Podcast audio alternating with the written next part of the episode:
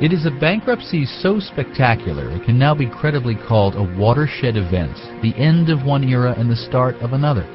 I'm David Brancaccio, and this is Blind Trust, what Enron says about America. It tells us that we have a level of deception, a level of, of corruption that we didn't know we had in our society. Uh, it's something that really changes the story of what the last few years have been about.